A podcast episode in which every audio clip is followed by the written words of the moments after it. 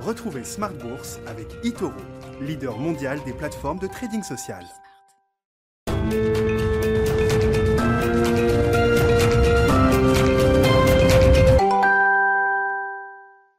Et c'est reparti pour Smart Bourse, votre double dose quotidienne de marché en direct sur Bismart. Chaque jour à la mi-journée 12h30 13h et le soir la grande édition pendant une heure, le grand digest de l'information économique, financière et boursière à partir de 18h30 au sommaire ce soir, lendemain de communication pour la Réserve fédérale américaine et des réactions de marché qui sont intéressantes et qu'on va décortiquer avec nos invités de Planète Marché dans un instant.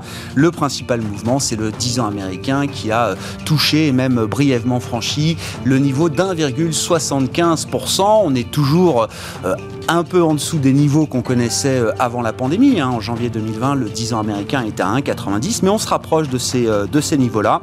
Un marché, une Fed qui ont peut-être du mal à se comprendre. C'est un, vrai sujet de discussion aujourd'hui, avec des taux qui remontent. On voit toujours les mêmes secteurs qui sont pénalisés, notamment le, le Nasdaq et tout ce qu'il représente, la tech, pas forcément les GAFAM d'ailleurs, mais la tech la plus richement valorisée, des sociétés qui sont en perte et qui ont bénéficié de la la baisse des taux pendant des années. Ces euh, valeurs-là, ce segment de marché, c'est celui qui souffre le plus aujourd'hui encore, alors qu'on voit l'Europe qui tient plutôt bien grâce à des secteurs beaucoup plus cycliques, beaucoup plus value, le secteur bancaire ou encore le secteur automobile qui s'enflamme depuis euh, quelques jours, notamment les constructeurs allemands, après les, communications de BMW, de Volkswagen également sur euh, leurs ambitions électriques. La folie électrique s'empare des constructeurs automobiles en Europe et ça paye boursièrement puisqu'on a vu le, parcours spectaculaire d'un titre comme Volkswagen au cours des euh, dernières séances. Le mouvement s'est un peu calmé aujourd'hui, mais le secteur automobile fait figure de leader depuis le début de l'année en Europe,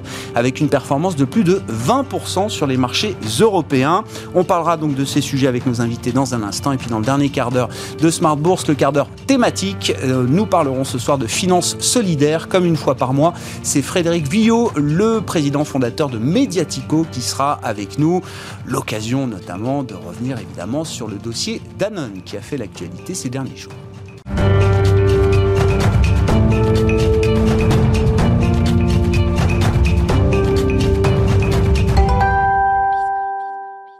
Une séance positive pour les marchés européens avec une surperformance du DAX. Hein. On parle de l'automobile allemande qui s'enflamme encore. Le DAX a gagné plus de 1% ce soir et le CAC est légèrement positif à l'arrivée. Les infos clés du jour après la clôture en Europe, c'est avec Nicolas Pagnès depuis la salle de marché de Bourse Directe. Clôture en très légère hausse ce soir pour le CAC 40. L'indice parisien gagne 0,13% à 6062 points. Les investisseurs parisiens qui ont suivi de près les annonces des différents banquiers centraux aujourd'hui, avec tout d'abord euh, la prise de parole de Jérôme Powell hier soir qui a indiqué que la Fed ne comptait pas relever ses taux pour le moment. Une décision qui cache tout de même une légère augmentation en interne des gouverneurs de la Fed anticipant une hausse à venir des taux puisqu'ils sont à présent 4 contre un seul auparavant. Mais une majorité d'entre eux donc n'anticipe pas de hausse avant 2024. Du côté des anticipations euh, économiques de la Fed, euh, la Réserve fédérale table sur une croissance du PIB américain de 6,5% cette année contre 2,4%, 4,2% euh, pardon, auparavant. Une progression qui s'accompagne d'une hausse des prévisions d'inflation qui dépasse l'objectif de la Fed de 2% pour l'année en cours avec une, une projection pour l'inflation en 2021 à 2,4%. Un dépassement temporaire selon Jérôme Powell avant un retour à 2% en 2022 puis 2,1% en 2023. Les investisseurs qui accueillent donc favorablement d'un côté le discours de la Fed qui adopte une posture dovish, mais qui euh, constate en même temps que les anticipations de la Fed euh, atteignent l'objectif qu'elle s'est fixé, tandis que les prévisions d'emploi de l'institution anticipent également un recul du chômage, un contexte où plusieurs investisseurs se demandent tout de même jusqu'où ira la tolérance de la Fed avant une remontée des taux et qui alimente la progression des rendements obligataires aux États-Unis avec un taux à 10 ans à 1,74% et un taux à 30 ans à 2,49%. En Europe, euh, Christine Lagarde, qui prenait la parole ce matin devant le Parlement européen, a estimé que l'accélération des achats d'actifs de la BCE annoncée la semaine dernière pourrait prendre du temps avant de porter ses fruits. Sur le contexte actuel, la présidente de la BCE a également alerté sur les hausses de taux, euh, des taux d'intérêt des marchés qui, euh, si elles sont persistantes et significatives, pourraient aller à l'encontre de la lutte contre l'effet de la pandémie sur l'inflation. Christine Lagarde qui appelle également les pays européens à mettre rapidement en œuvre les mesures du plan de relance référence européen. En Angleterre, à présent, la Bank of England a annoncé laisser inchanger sa politique monétaire, préférant attendre des signes confirmant la reprise économique britannique. Et au-delà des banques centrales, les investisseurs ont pu suivre la décision de l'Agence européenne du médicament selon laquelle le vaccin développé par AstraZeneca est une option, je cite, sûre et efficace pour protéger les citoyens. Du côté des statistiques à présent, euh, en zone euro tout d'abord, la balance commerciale ressort à 6,3 milliards euh, d'euros au mois de janvier, avec euh, dans le détail des exportations qui reculent de 11% et des importations qui reculent de 14% par rapport à janvier 2020. Aux États-Unis, à présent, l'indice Philly Fed a plus que doublé au mois de mars par rapport au mois de février. Il ressort à 51,8 points contre 23,1 points en février, un chiffre bien supérieur aux attentes qui montre dans le détail un bond des nouvelles commandes dans la région de Philadelphie sur la période. États-Unis toujours, les inscriptions au chômage progressent plus que prévu et ressortent à 770 000 contre 700 000 attendus. Du côté des valeurs qu'il fallait suivre à présent à la bourse de Paris, on notera tout d'abord que Casino envisagerait selon Bloomberg d'introduire euh, en bourse sa filiale Green Yellow euh, spécialisée dans les centrales solaires photovoltaïques.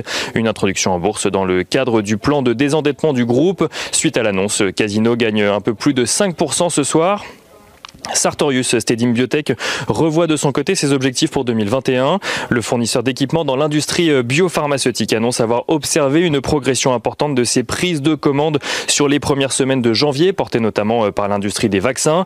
Nouvel objectif euh, pour l'entreprise, une croissance de 38% de son chiffre d'affaires. Une annonce qui fait gagner ce soir à l'entreprise un peu plus de 7%. Et on notera également que Danone annoncé ce matin marquer une pause dans l'ajustement de la composition de son conseil d'administration afin de prendre le le temps de réfléchir aux besoins futurs de l'entreprise. Danone qui ne soumettra donc pas de nouvelles nominations euh, au Conseil le 29 avril prochain comme c'était prévu initialement. Danone qui perd euh, environ 1,2% ce soir. Et on finit avec l'agenda de la journée de demain. Demain, les investisseurs suivront euh, la décision de politique monétaire de la Banque du Japon pour finir la semaine. En Allemagne, ils prendront connaissance de la production industrielle pour le mois de février. Côté valeur, ils découvriront les résultats annuels de Petgame ou encore de Parrot et on notera également que demain, les volumes d'échanges devraient être plus conséquents en ce vendredi des 4 sorcières. Nicolas Pagnès en fil rouge avec nous tout au long de la journée sur Bismarck depuis la salle de marché de Bourse Directe.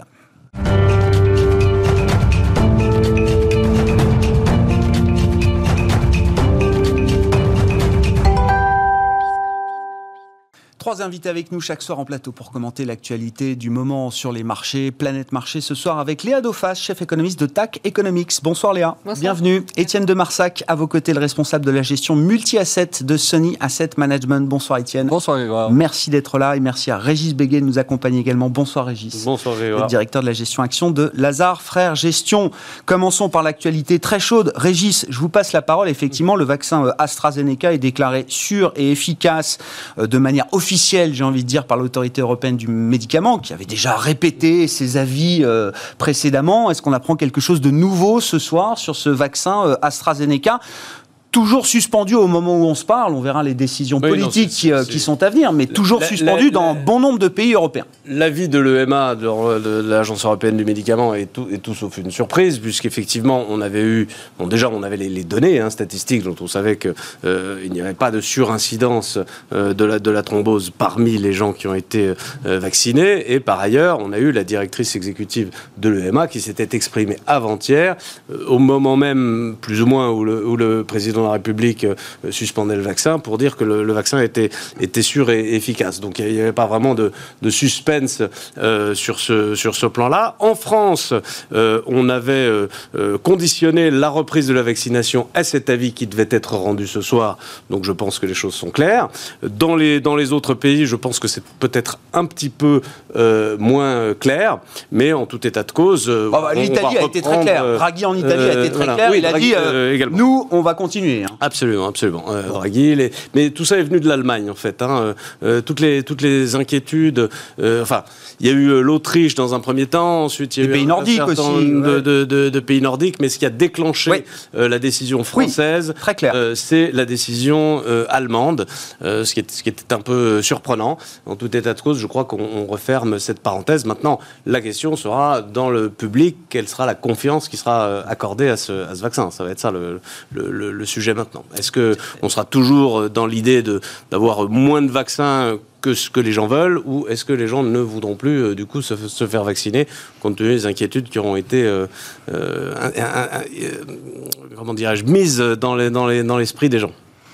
Bon, c'est vrai que la, comparaison Europe-États-Unis sur ce plan-là est franchement désagréable pour nous. On va pas se voiler la face, mais allons-y. Ça va nous amener à parler de la Réserve fédérale américaine, euh, Léa. Moi, j'ai en tête quand même des, symboles très très forts euh, aux États-Unis. Le Texas a rouvert le 10 mars dernier. Euh, AMC, la grande chaîne de cinéma, nous dit que 98% de ces cinémas seront rouverts aux États-Unis ce vendredi.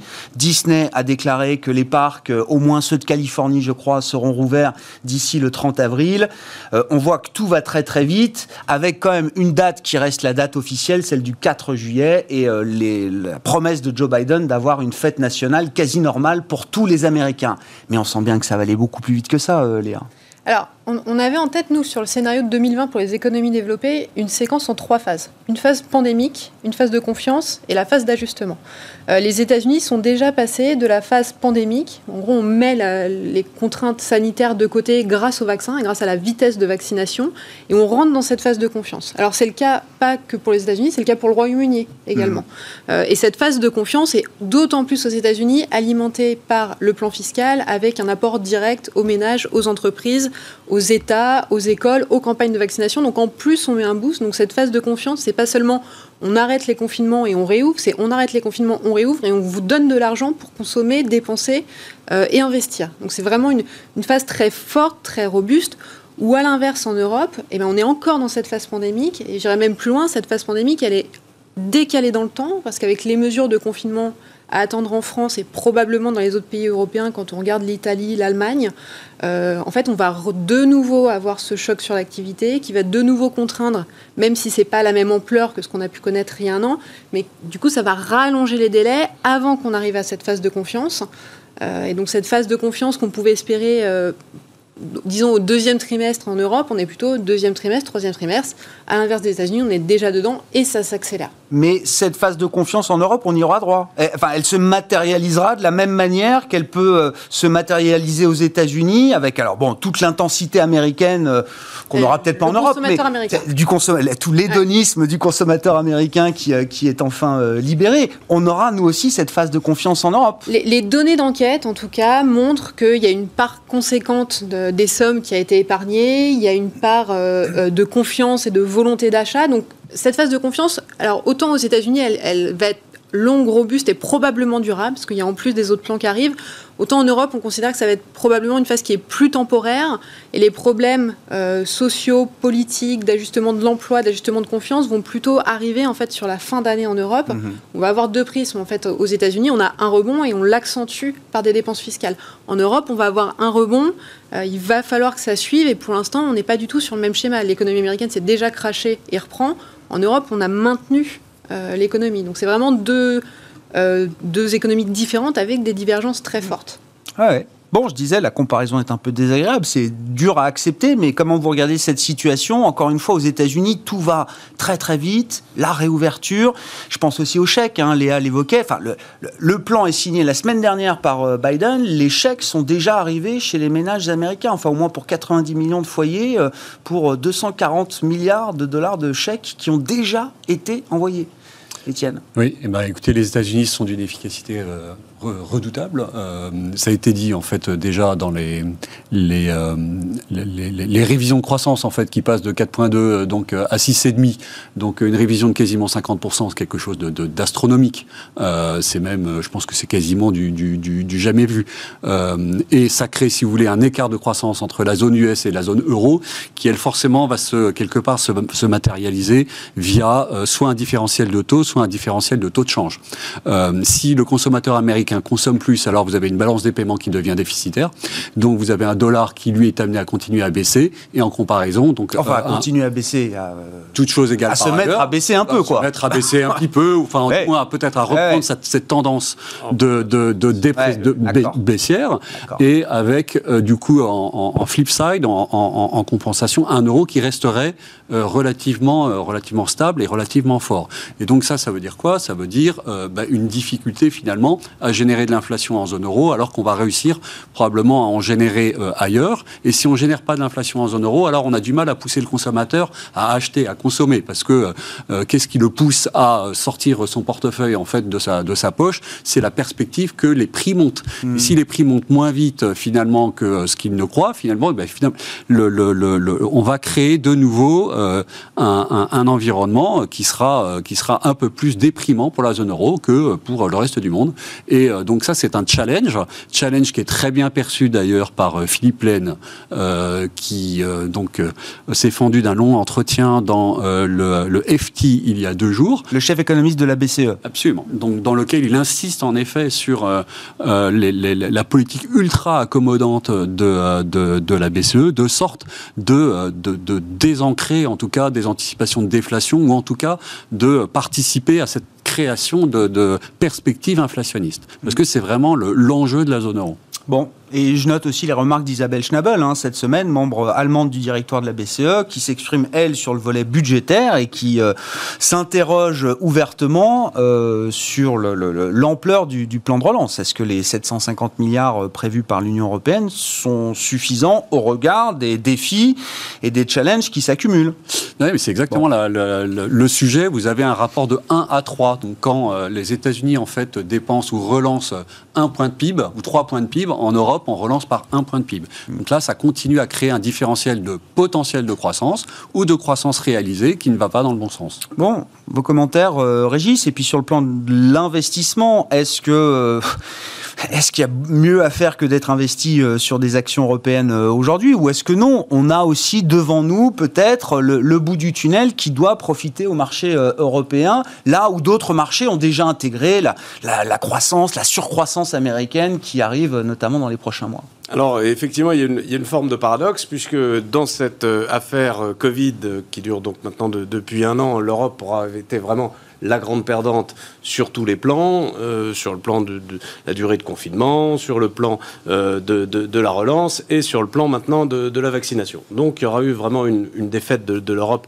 par rapport d'abord à l'Asie, qui a résisté, puis ensuite, dans un deuxième temps, aux États-Unis, on le disait, 6,5% de croissance aux États-Unis, on va en être très très loin. Les États-Unis vont retrouver leur niveau d'avant-crise de PIB probablement euh, à la fin de l'année. Oh, bah, Et, euh, avant, euh, avant, ou- fin du deuxième ou- trimestre, disent les économistes. Ou bien avant, ouais. pardon, et, et l'Europe peut-être dans un an. Donc on est, on, on- voilà, on est, on est très loin.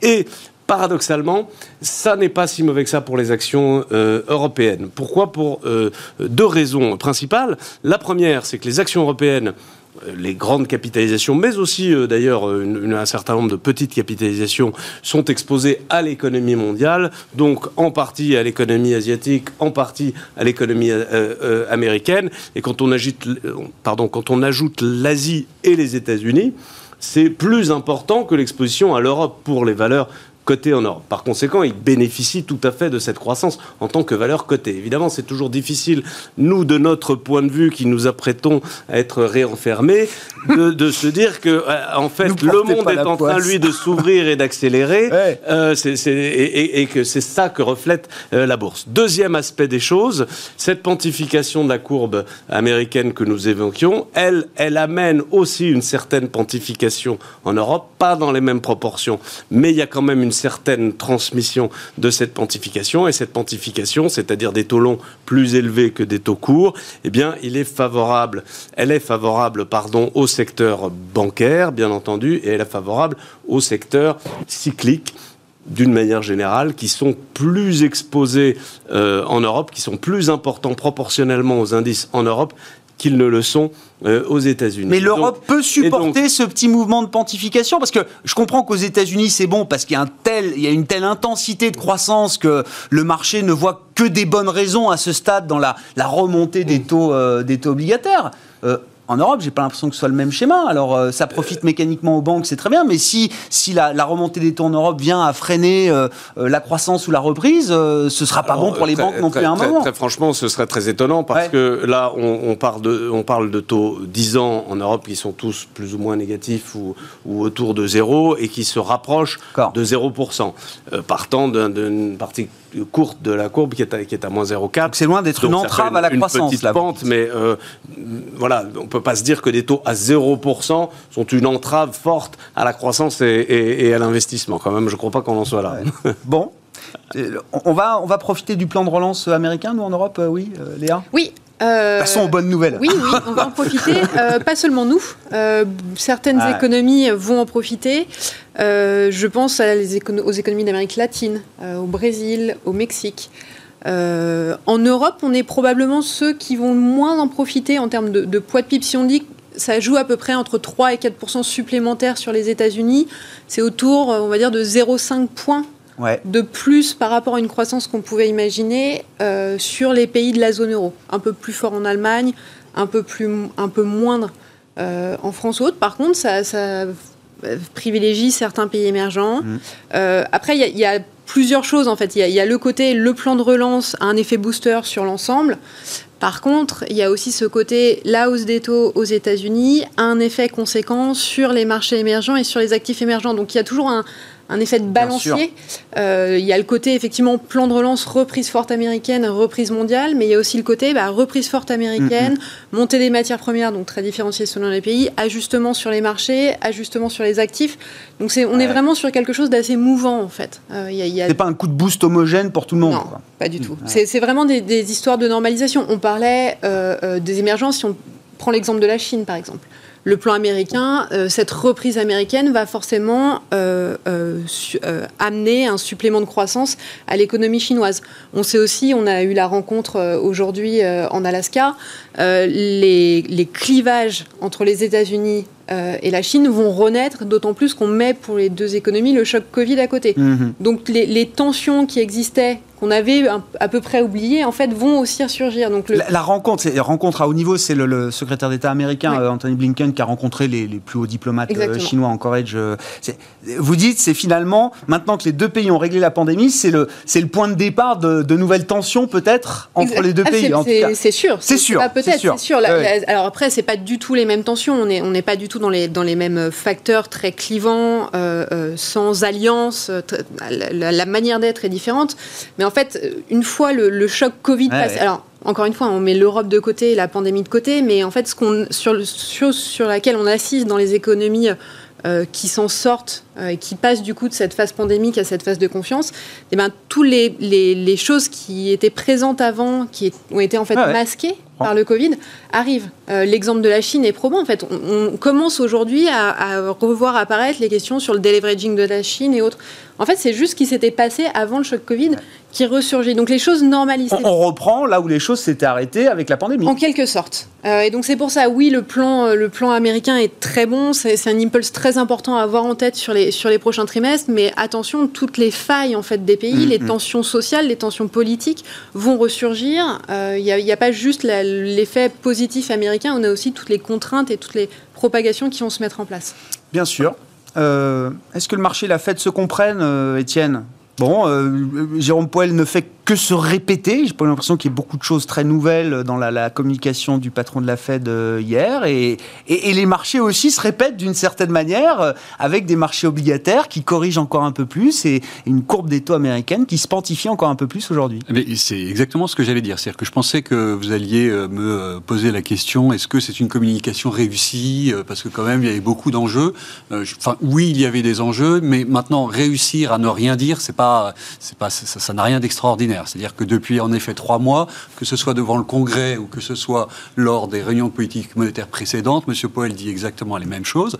Donc c'est un discours qui devient rodé. Et ce discours rodé, qu'est-ce que c'est? C'est quoi qu'il arrive, je ne ferai rien. Ben oui. Donc il n'y a pas à se féliciter de réussir à dire, ça devant euh, une communauté financière qui se régale du coup, euh, parce que lorsque la, la Fed bouge, c'est là où elle crée de l'incertitude. Euh, et donc peu d'incertitude, moins de volatilité, c'est très bon effectivement pour l'investisseur. Après, est-ce que euh, les, risques sont bien pricés? Je ne le crois pas.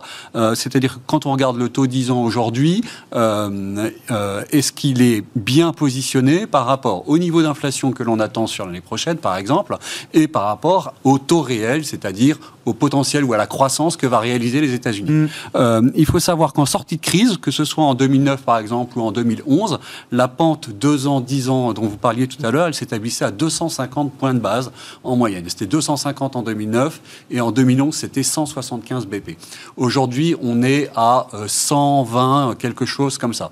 Donc ça veut dire que vous avez encore un potentiel de hausse du taux 10 ans qui est très élevé. Au moins 100 points de base, euh, donc ce qui établirait le 10 ans américain vers 2,80.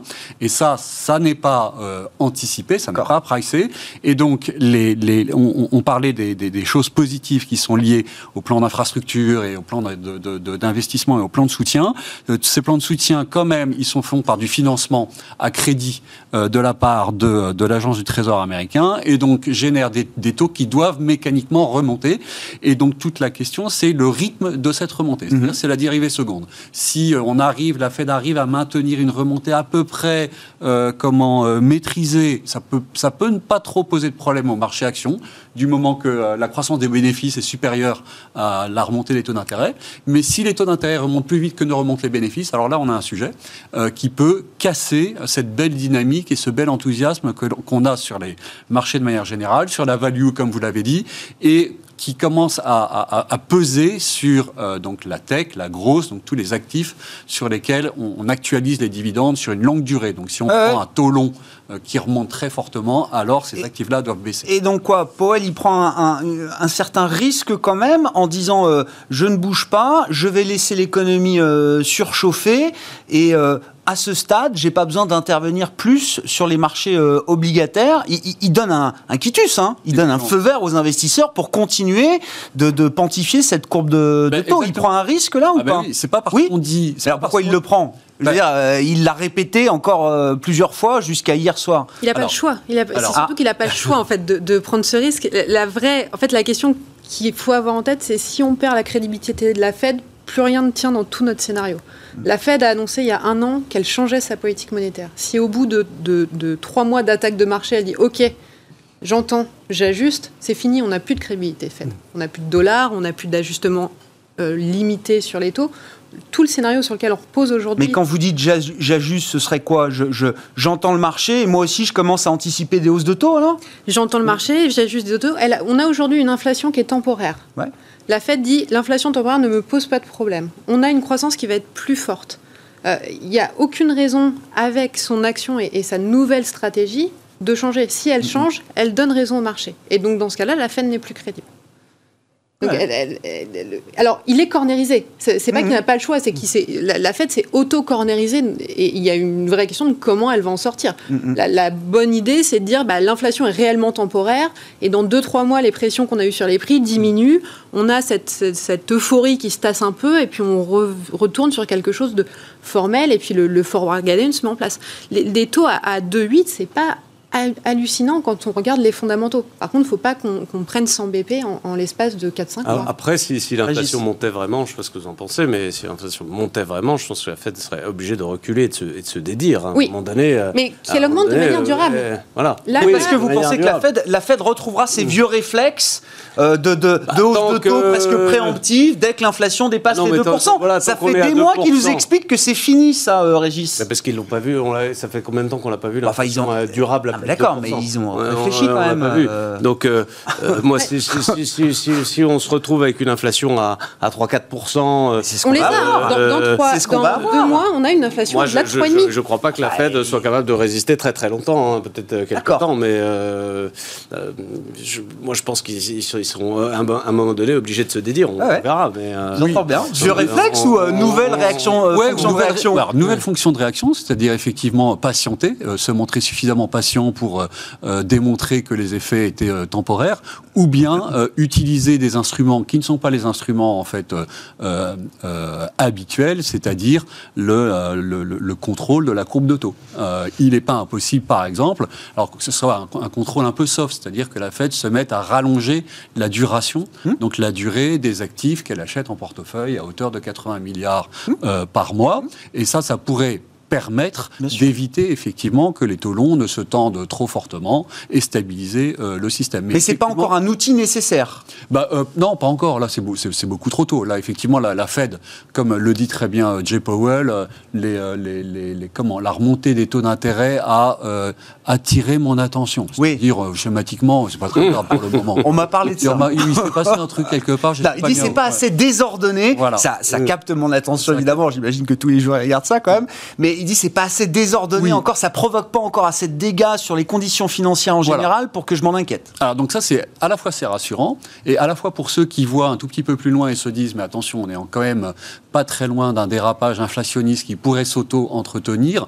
Euh, au contraire ça génère un petit peu des angoisses et donc forcément le marché est en train de tester où se trouve le point d'inflexion mmh. du discours de la Fed en faisant remonter les taux d'intérêt.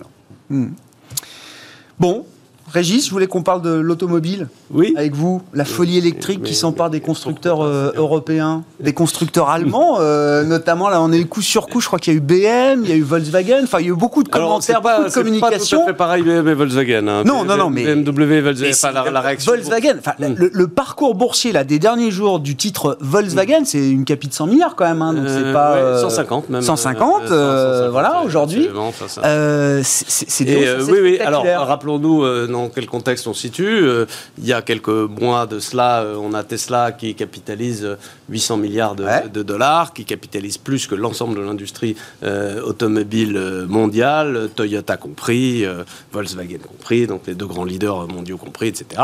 Donc on est dans une valorisation de Tesla sur lequel chacun a son, a son avis, mais enfin qui est très très bizarre quand même par, rapport au, canon habituel de la, de, la, de la finance. Et donc dont une partie nécessairement est spéculative et liée à l'enthousiasme des investisseurs particuliers pour la transition énergétique, les voitures électriques, est liée aussi à beaucoup de ce qu'on appelle le short squeeze, c'est-à-dire d'investisseurs qui avaient spéculé à la baisse sur Tesla qui sont obligés de se racheter. D'ailleurs, Elon Musk s'en amuse beaucoup euh, et les titille en permanence, etc. Mais enfin, on est dans un truc qui est très boursier, spéculatif, euh, etc. En Europe, pas du tout. On a les constructeurs auto qui essayent de gagner de l'argent, qui en gagnent plus ou moins. Euh, ça dépend lesquels. Mais enfin, bon, qui font leur marge 5, 8, 10%, etc. Des, multiples de valorisation en général extrêmement faibles mm, mm. parce que l'automobile, c'est considéré comme un métier qui est risqué. Donc, les multiples de valorisation sont très faibles. Et puis, vous avez euh, et, donc et donc pardon BMW tout à fait dans cette euh, mouvance là, c'est-à-dire un constructeur automobile qui donne ses perspectives de marge, qui a monté effectivement, mais de manière très raisonnable, en fonction de ses perspectives d'amélioration de la marge et d'amélioration de ses ventes, etc. Un truc très classique, comme Stellantis, comme euh, Renault. Et puis vous avez l'affaire Volkswagen, donc là, euh, presque la troisième affaire. Oui, j'allais dire la nouvelle affaire. La nouvelle, nous avons eu l'affaire spéculative boursière Volkswagen 2008. Nous avons eu le scandale. C'était le corner historique, hein, c'est ça Oui, le ça corner, valait, le corner, 1000 euros l'action. Euh, de mémoire, plus cher encore que Tesla. Ça avait lu, je crois, 1000 milliards d'euros. Oui, c'est ça. C'était devenu la première boîte du monde. Quoi, la première en, 2000, du monde. En 2008, oui, sur une opération, là aussi, de short squeeze, et une opération de pure, non pas de pure spéculation, mais d'un phénomène purement boursier qui n'avait rien à voir avec les finances de l'assèchement du marché des titres, des, titres Volkswagen sur le marché. Ensuite, on a eu l'affaire de Dieselgate, de Dieselgate de, Volkswagen, et nous voilà maintenant la troisième affaire Volkswagen pour, pour laquelle je pense que le constructeur, pour le coup, euh, n'est pour rien. Il a fait un, un, capital market day, c'est-à-dire une présentation de euh, ses capacités en matière de production de batteries, et c'est arrivé jusqu'aux oreilles des investisseurs particuliers euh, américains qui, vous savez, spéculent énormément sur des sites internet, etc. Et euh, c'est Wall Street Bets, le forum Reddit, qui s'est saisi du dossier Volkswagen ces derniers de l'affaire, exactement, qui a fait monter ce qu'on appelle l'ADR, c'est-à-dire l'action euh, Volkswagen cotée aux États-Unis qui est monté en flèche de plus de, 20% et qui a entraîné l'action euh, Volkswagen en Europe, l'action sans droit de vote, puis l'action à droit de vote, etc. Et c'est parti dans une chandelle semblable un peu euh, à celle de, Tesla euh, sur cette affaire de batterie, mais qui est liée en fait à, la spéculation de. Alors j'avais raté effectivement le, retour, enfin le retour, ils sont jamais partis, mais des, particuliers américains, des réditeurs du forum Wall Street Bet sur, sur Volkswagen spécifique. Mais euh, au-delà de ça, les ambitions électriques de Volkswagen sont quand même monumentales. Ils nous disent on va avoir 70% du marché euh, européen, on va construire des euh, gigafactories, parce que c'est son, son, son, son adversaire évidemment c'est euh, Elon Musk, Herbert 10, Oui. Elon Musk, c'est le match euh, aujourd'hui. Enfin, le leader mondial des batteries, c'est Toyota quand même. hein. Ah. on l'oublie parfois. Et Toyota qui n'a pas du tout une, une- une valorisation boursière de ce, de ce type-là. Il y a très longtemps que Volkswagen a des ambitions fortes en matière de, de, de batteries, de- d'électrique. Moi, je des pensais années, que des années que je pensais que les dernières annonces avait été quand même un peu un game changer pour le marché, pour les investisseurs, dans la manière dont ils regardent Volkswagen.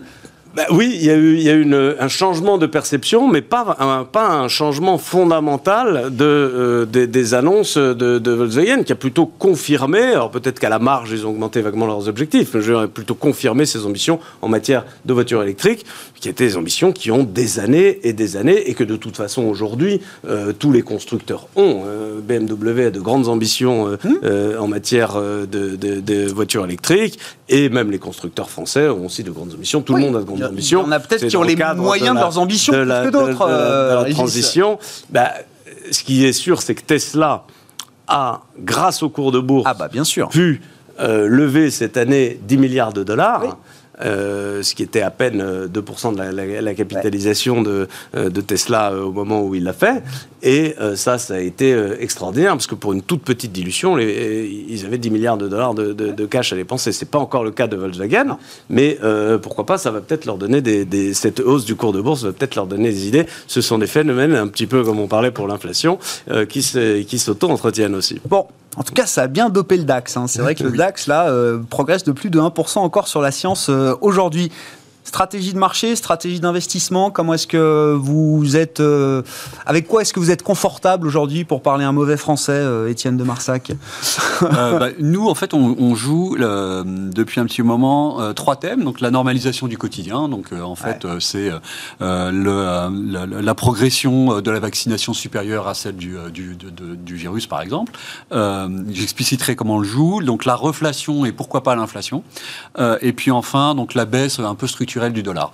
Donc, la, normalisation du quotidien, en fait, c'est le retour de toutes les valeurs en fait qui ont été décotées ou décimées euh, pendant le Covid et euh, qui reprennent un petit peu d'intérêt, euh, notamment pour des raisons de, de, value.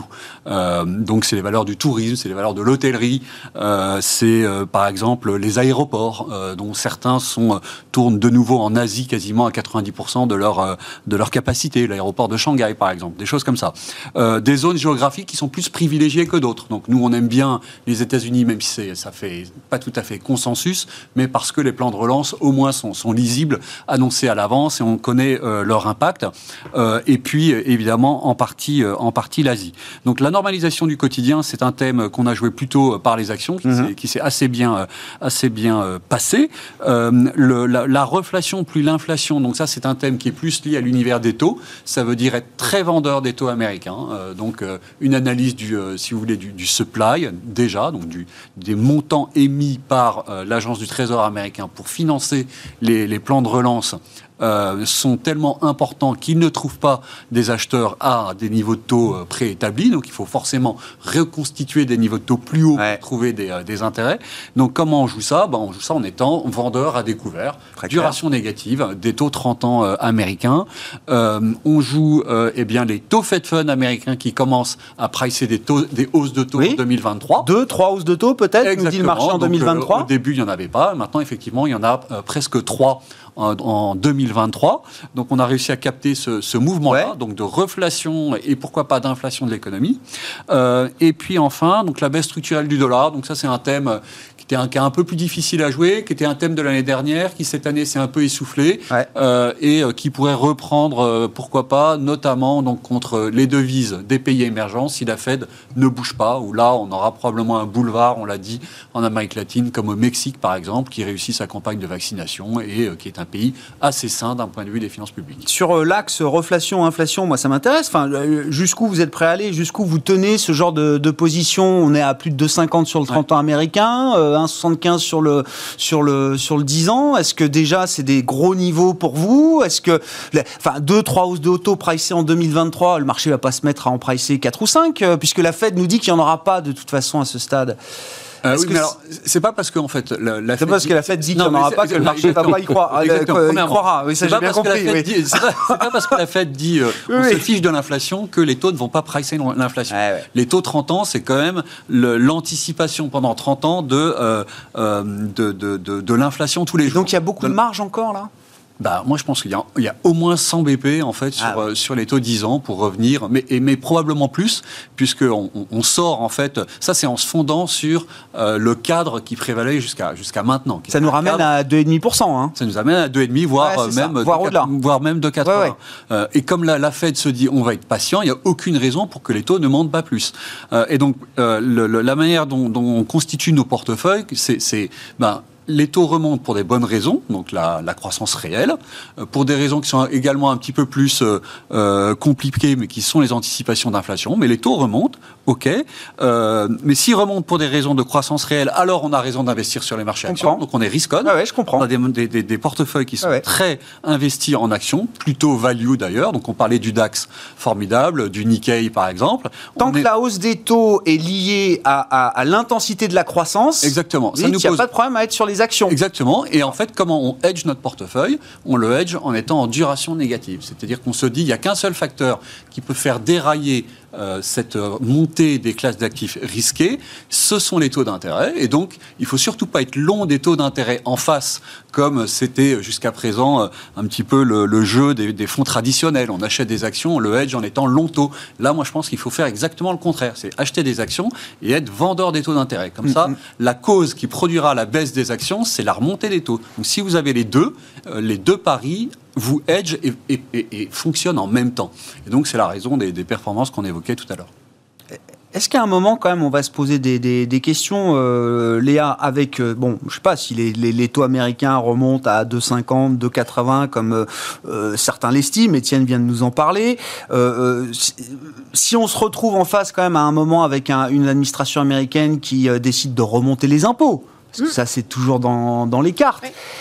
Est-ce qu'à un moment, l'enthousiasme sur la croissance va être un peu, un peu moins fort? Parce que des taux à 2,80 sur le 10 ans, je ne sais pas ce que ça donne sur les mortgages et sur l'immobilier américain, mais c'est assez mécanique. Normalement, ça, ça, ça va donner un petit coup sur, euh, sur l'immobilier US. Il y, a- il y a deux choses en fait. Il y a, il y a la première, euh, première question qui est vraiment le court terme. C'est euh, comment les marchés et la Fed euh, se battent. Dialogue. Ouais. Ou se battent. Alors, Oui, sur votre question point de vue. Euh, mais effectivement, c'est ce qu'on disait. On va avoir des, des- des pics d'inflation très élevés en mars et avril. Ouais. Euh, donc dans les prochains mois, euh, toute cette dynamique et ces, ces tensions qu'on voit sur les taux obligataires vont s'accentuer et d'autant plus après la conférence d'hier. Donc, donc vraiment, il y a ce, ce premier point. Une fois qu'on a ce premier point-là et qu'à la limite on a, je peux dire, géré ce Ouais, problème, ou en une fois qu'on a traversé ces quelques voilà, mois. que- que la Fed, alors j'espère, gagne, enfin, assoit sa crédibilité et qu'en gros on est à peu près sûr que la nouvelle stratégie est Mhm. acceptée par les marchés et que la hausse des taux devient plus graduelle. Là, on a en place le deuxième plan. Alors le deuxième plan Biden, il n'est pas censé être euh, insufflé dans l'économie avant 2022-2023. C'est pas tout de suite. Euh, et c'est un plan sur justement comment on relève la croissance de long terme, Mhm. comment on relève la croissance potentielle. Il y a bien cette histoire de hausse d'impôts. Euh, les hausses d'impôts, elles sont faites pour les entreprises. Euh, on revient un peu plus que ce qu'avait fait euh, Trump et sa baisse, mais ça peut être compensé, en tout cas c'est ce qu'il y avait en tête au moment de, l'élection, ça peut être compensé par des aides d'État s'il y a de l'investissement vert. Donc c'est dé- déjà pas une hausse d'impôt franche. Euh, et sur le reste, ça va être plutôt sur les ménages à haut revenu. Donc on, peut espérer que la hausse d'impôt en fait soit plus facilement acceptée. C'est pas une hausse d'impôt massive pour toutes les classes.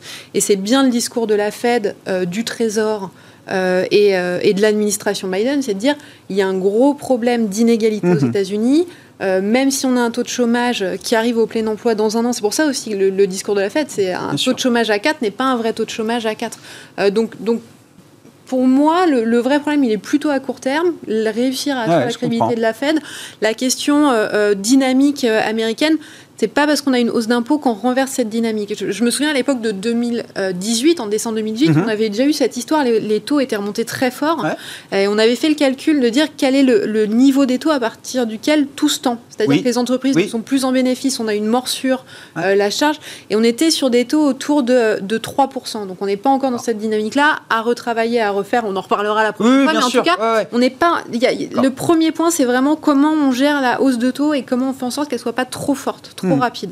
Le, Bon. le problème après, si c'est si c'est la question des impôts euh, euh, vers euh, comment on accroît la croissance potentielle, c'est plutôt une bonne nouvelle si on en arrive là. Bon, verra comment tout ça est piloté dans les prochains mois par la Fed.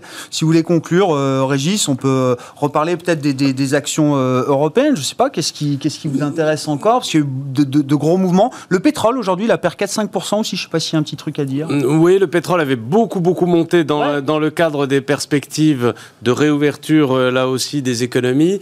Pas seulement d'ailleurs. Il y a eu aussi un contre-pied euh, de l'OPEP euh, au, début de, au Oui. début du mois, que tout le monde s'attendait à ce que les quotas, justement, soient augmentés pour répondre à cette augmentation de la demande qui allait revenir avec l'ouverture des, économies. Et l'OPEP euh, euh, n'a pas euh, augmenté ses quotas. L'Arabie saoudite elle-même, qui indépendamment de l'OPEP s'était auto-bridée et avait coupé sa production de 1 million de barils jour, on pensait qu'elle allait remettre ce million de barils jour. Elle ne l'a pas remis non plus. Et ça a provoqué une, une- assez forte envolée du baril, qui était encore à 50 dollars en fin d'année dernière et qui, qui était à 70 dollars et quelques jours. Donc là, il y a un peu le, le soufflet qui, retombe et on, et on revient à 65 Respiration. dollars, qui est quand même déjà un niveau euh, qui est, qui est assez euh, élevé euh, compte tenu du, du contexte, hein, où malgré tout, malgré ce qu'on dit sur l'ouverture des économies, on n'est pas du tout en, en rythme On de croissance 100%. euh, normal, en rythme d'activité normale, et donc on a quand même encore un déséquilibre offre-demande qui, qui est, enfin, on a plus d'offres que de, que de demandes Hmm. dans, la, dans la situation actuelle. Donc il avait été très haut, ça fait aussi partie des mouvements un petit peu spéculatifs, un petit peu spéculatifs, pardon. On peut citer également dans les, dans les matières premières le, le CO2, la tonne de, de- Ouais. de dioxyde de carbone qui, qui s'envole euh, gentiment, discrètement, mais, euh, mais gentiment. Ça veut dire quoi qu'ils s'envolent Parce qu'on ne suit pas encore alors, tous on- le on est, de la euh, tonne de carbone. Eh bien, on est à 42. On va apprendre, hein. Euh, oui, oui, on va apprendre parce que je pense qu'on va en entendre parler euh, euh, pas mal. C'est un, c'est une, on est à 42, 43 dollars la tonne. Le prix d'équilibre de cette tonne de CO2, c'est pas vraiment prix d'équilibre, mais en tout cas le prix qui permet aux, aux- aux utilities de faire le switch charbon vers gaz, qui était le prix recherché un peu, c'est 35. Donc là, on est Ah oui. au-dessus de ce prix Ah oui. de 35 qui était un petit peu le prix euh, euh, magique. Il faut savoir que c'est quand même un petit marché et donc potentiellement euh, on pourrait tout à fait avoir une, une bulle spéculative qui se, qui se forme là-dessus et pas seulement une bulle spéculative mais aussi des intérêts acheteurs etc. Et donc ce, ce- ce sera quelque chose à regarder parce que pour l'industrie euh, européenne ça pourrait devenir si Une le entrave cours continue à monter ça peut être une entrave et ça peut être quelque chose qui devienne euh, significatif oui. Bon. À suivre. À suivre. Je vous encourage à le suivre. Ah bah euh, évidemment. Pas- pas en hein. acheter, Le- bah, hein. non mais le sujet, le sujet de, de la transition énergétique et du prix du carbone, c'est un sujet majeur. Euh, merci à vous trois. Merci d'avoir été les invités de Planète Marché. Régis Béguet, directeur des actions chez Lazare Frères Gestion. Léa Dauphas, chef économiste de TAC Economics. Et Étienne de Marsac, le responsable de la gestion multi-asset de Sunny Asset Management.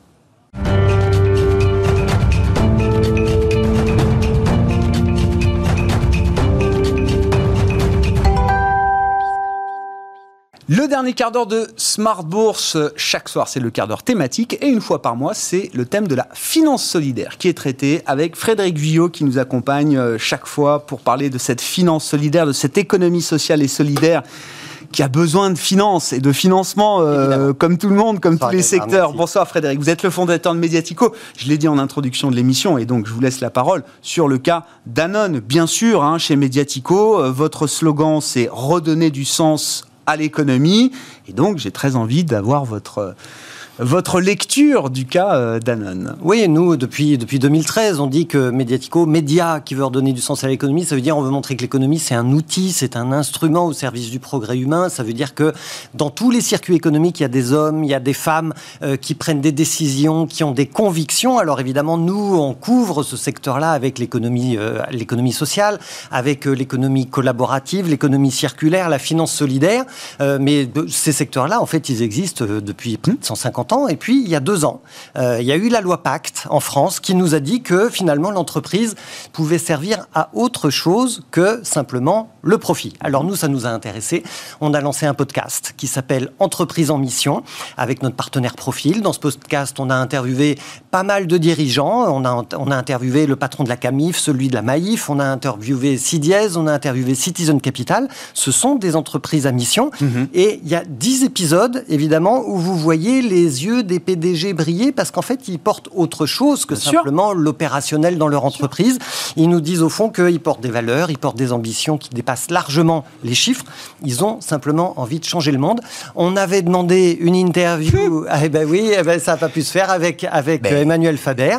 Il n'a pas eu le temps de répondre. J'aurais adoré entendre le PDG de la plus grande entreprise à mission française. Il aura sans doute un, témoignage à apporter, quand bien même il n'est plus aujourd'hui PDG de Danone. Redites-nous. Je pense, qu'aujourd'hui, il ne peut pas parler. Non, non, non, mais pas, tout de suite. Il a une clause de confidentialité. pas, tout de suite. et, je pense qu'il peut pas s'exposer. Entreprise à mission, c'est le nom du podcast qu'on retrouve partout, j'imagine. Surtout en mission. En mission. Entreprise en, mission, c'est le nom du podcast qu'on retrouve sur toutes les plateformes. Spotify, sur, euh, sur iTunes, sur, sur Deezer, sur euh, Ocha. Absolument. Et donc, bon, Emmanuel Faber en quiet période depuis son éviction? Qu'est-ce que vous en dites euh, Alors, Emmanuel Faber, c'est un PDG qui prend la suite de la dynastie Ribou. La dynastie Ribou qui avait déjà mis en place en, 1972 un projet économique et social. Lui, Emmanuel Faber, il dit qu'il veut apporter la santé par l'alimentation dans le monde entier. Alors ça, Franck Ribou le disait déjà. Mhm. Lui, ce, ce que fait Faber, c'est qu'il le fait inscrire dans les statuts de l'entreprise. Il ajoute une dimension environnementale et Danone devient donc une entreprise prise à mission, au sens de la loi Pacte, avec l'aval de son conseil d'administration, mhm. avec l'aval de 99% de mhm. ses actionnaires. Et puis voilà le Covid qui arrive, qui fait plonger euh, les ventes d'eau en bouteille dans les restaurants et dans les aéroports. On a le résultat opérationnel qui dégringole, enfin qui se dégrade dans tous les mhm. cas. Et puis euh, il décide de supprimer 2000 postes. Alors pour une entreprise à mission, ça fait bizarre. Et bah Mais en même temps, en même temps, il doit bien continuer. Euh, l'entreprise doit tracer sa route, donc c'est pas évident à comprendre. 2000 postes supprimés sur 100 000 personnes dans le monde. Hein, ça, fait, enfin, pour une entreprise dans l'alimentaire, c'est quand même un secteur qui a été particulièrement épargné par la crise Covid. Ok, les eaux en bouteille sont vendues dans des restaurants. Il y a d'autres concurrents de, Danone qui vendent des eaux en bouteille, qui s'en sont beaucoup mieux sortis que Danone pendant cette période de crise euh, Covid. Les Nestlé, boîte du CAC qui, euh, le même problème opérationnel. qui met 2000 personnes, 2000 postes supprimés en pleine crise pandémique, euh, on n'en a pas vu beaucoup. Alors il y a probablement un problème de stratégie. Effectivement, chez Danone, il y a probablement un problème d'alignement entre la direction décidée par Emmanuel Faber et celle souhaitée par ses actionnaires, mais je pense qu'il y a surtout un problème de gouvernance en réalité chez Danone. Ouais. Qu'est-ce qui vous fait dire ça bah, En fait, euh, Faber, il se fait débarquer par euh, des fonds euh, actionnaires qui sont des fonds activistes qui pèsent moins de 5% du capital. Moi, je pense qu'ils avaient envie de se payer Faber, alors quelle que soit sa personnalité, il mmh. peut déranger certains aussi. Mais je me demande, au fond, ce que disent aujourd'hui d'autres actionnaires, en particulier des actionnaires français, comme la Caisse des dépôts, mmh. comme Amundi, comme les actionnaires salariés. Moi, je les ai pas entendus. Ils ont peut-être parlé, mais je les ai pas entendus. Je suis mmh. pas sûr qu'ils aient parlé très fort. Et puis, je n'ai pas vu non plus de soutien à Emmanuel Emmanuel Faber venant de l'initiateur de la loi Pacte, à savoir euh, Bruno Le Maire, ministre de l'économie.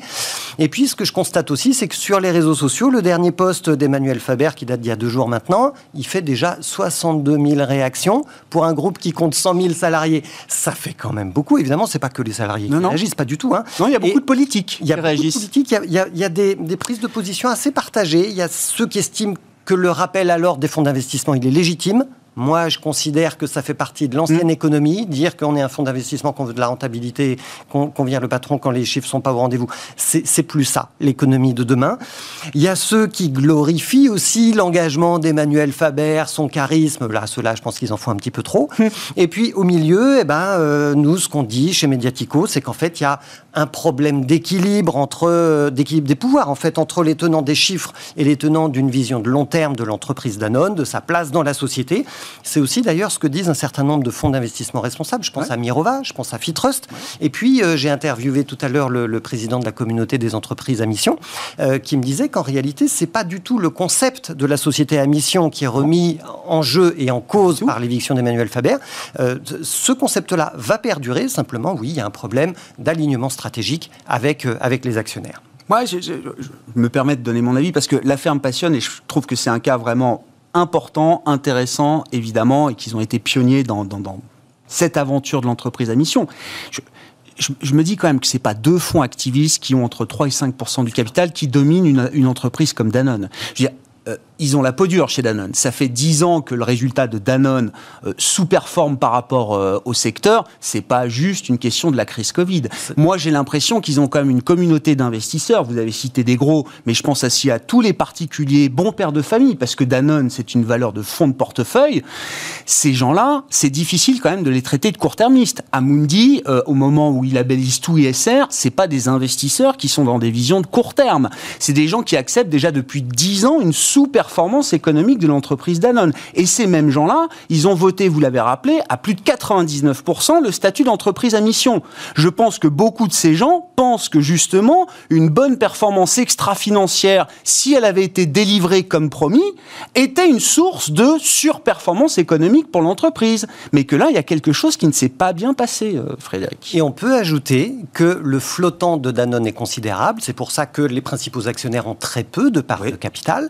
Et c'est aussi quelque chose qui protège Danone, euh, sauf d'une OPA, évidemment, euh, publique, si, si, elle était à un, prix excellent. Euh, mais en réalité, il n'y a pas de fonds ultra majoritaire. Il n'y a personne à 30% du capital de Danone. Ça n'existe pas. Et donc, en réalité, ce que ça veut dire, ce que vous dites et, ce que j'ajoute, ça veut dire qu'au fond, le, sort d'Emmanuel Faber ne s'est pas joué entre les actionnaires, il s'est joué au conseil d'administration. Eh. Et, et, on ne qui a enfin pris son indépendance. Ah, on peut dire ça. Sous la houlette de Gilles Schnepp aujourd'hui, qui n'est pas un fou furieux quand on non. connaît Gilles Schnepp, patron de Legrand pendant peut-être plus d'une décennie. Enfin, je veux dire, c'est de la vision longue. Là aussi, c'est des valeurs de fonds de portefeuille, de bons pères de famille. C'est la transition énergétique. C'est pas, c'est pas le patron de Chevron qui vient prendre la tête de Danone. Et pour l'instant, on ne sait pas ouais. ce qui s'est tramé véritablement non, au sûr, sein du conseil d'administration. J'aimerais beaucoup avoir l'avis des actionnaires salariés. Les salariés ont deux sièges au conseil d'administration. Un jour, ça va sortir, on saura. En tout cas, euh, Gilles Schnepp réaffirme que le, plan Local First qui a été défendu, présenté par Emmanuel Faber en fin d'année dernière, est parfaitement valable et validé par l'ensemble du conseil d'administration et que la, le nouveau ou la nouvelle directrice générale euh, devra justement mettre en place ce, cette nouvelle organisation, parce que c'est plus de l'organisationnel à travers Local First chez, euh, chez Danone. Puis il y a des questions quand même sur euh, la division eau, euh, les pots de en plastique, etc. Enfin, et d'ailleurs, voilà. les actionnaires qui ne remettent pas en cause le statut de société à mission sont en train de dire oui, euh, mettons l'accent sur les marques précisément ce que voulait faire Faber. Donc c'est eh intéressant. C'est ouais, pas ouais, la stratégie non plus qui est remise non, en cause. C'est ça. C'est pas, c'est pas aussi euh, binaire, on va dire, qu'on peut le lire parfois euh, euh, ici et là. Il, il, nous reste une minute, Frédéric. Alors, je sais pas, parce que vous étiez venu avec beaucoup de choses. Non, mais il fallait qu'on parle quand même du cas Danone. Euh, qu'est-ce qu'on peut, qu'est-ce qu'on peut ajouter Alors, Alors tiens, si, bah, dans le calendrier, c'était, c'était aujourd'hui, c'est ça, Frédéric? Forum pour l'investissement responsable, Absolument. le Forum organisé pour l'investissement responsable par France et Invest France, et France, et France Invest, tous les deux ensemble, ouais. ont publié aujourd'hui un guide à l'usage des fonds d'investissement, des investisseurs, des gérants, sur ce que c'est que l'investissement à impact. Donc, ils ont établi une méthodologie que vous allez pouvoir télécharger sur leur site internet. Euh, c'est un guide de 20 pages qui est très intéressant, je recommande la lecture. Et dans la méthodologie, on dit trois choses. Il faut que, pour, pour être certain que l'investissement ouais. a impact a de l'impact, pour être certain qu'on ne fasse pas de l'impact washing, il faut d'abord que l'investisseur ait une intention d'avoir de l'impact, il faut que l'impact soit au centre de sa décision d'investissement, ce soit le, la première marche en fait. Ça ne doit pas être une opportunité, mmh. l'impact, c'est vraiment la première marche. La deuxième chose, c'est qu'il faut une additionnalité. L'investisseur doit ajouter quelque chose de lui-même. Et vous savez ce qu'il ajoute, l'investisseur? En matière d'impact Il ajoute son, son, euh, le fait qu'il qu intervient dans la gouvernance, c'est donc de l'engagement actionnarial, et on y revient. C'est bien, le G de ESG, et, et, le G la gouvernance. Et c'est précisément ce qui ne s'est pas passé chez Danone. Là, voilà, on a une vraie ouais, question ouais. de gouvernance. Et puis le, le, le troisième pilier, c'est qu'il faut une mesure d'impact qui soit robuste, traçable, évaluée. Donc voilà les trois piliers sur lesquels ont travaillé le FIR et France Invest. Et Olivia Grégoire, la secrétaire d'État à l'économie sociale, ouais. solidaire et responsable, qui était présente lors de, lors de cette manifestation en ligne, euh, elle nous a annoncé que la semaine prochaine, le 25 mars, elle allait prendre une initiative de place euh, pour euh, valoriser l'investissement à, à, impact. Et donc, ce qui va se passer, c'est qu'elle va annoncer la création d'un centre français de l'investissement à impact. Donc, rendez-vous la semaine prochaine. Eh ben, vous nous raconterez dans un mois ce qu'il y a dans ce centre français de l'investissement à impact. En tout cas, ce sera intéressant à suivre avec vous, Frédéric. Merci beaucoup. Voilà, on a passé un peu de temps Merci sur Danone, mais c'était vraiment un sujet important. Je, passionnant. je trouve passionnant, effectivement. Et il faut pas passer à, côté. Il y a beaucoup d'enseignements sans doute autour de ce, cas euh, Danone. Merci beaucoup Frédéric. Frédéric Guyot, le fondateur de Mediatico, avec nous une fois par mois dans Smart Bourse pour évoquer l'actualité de l'économie sociale et solidaire, de la finance solidaire.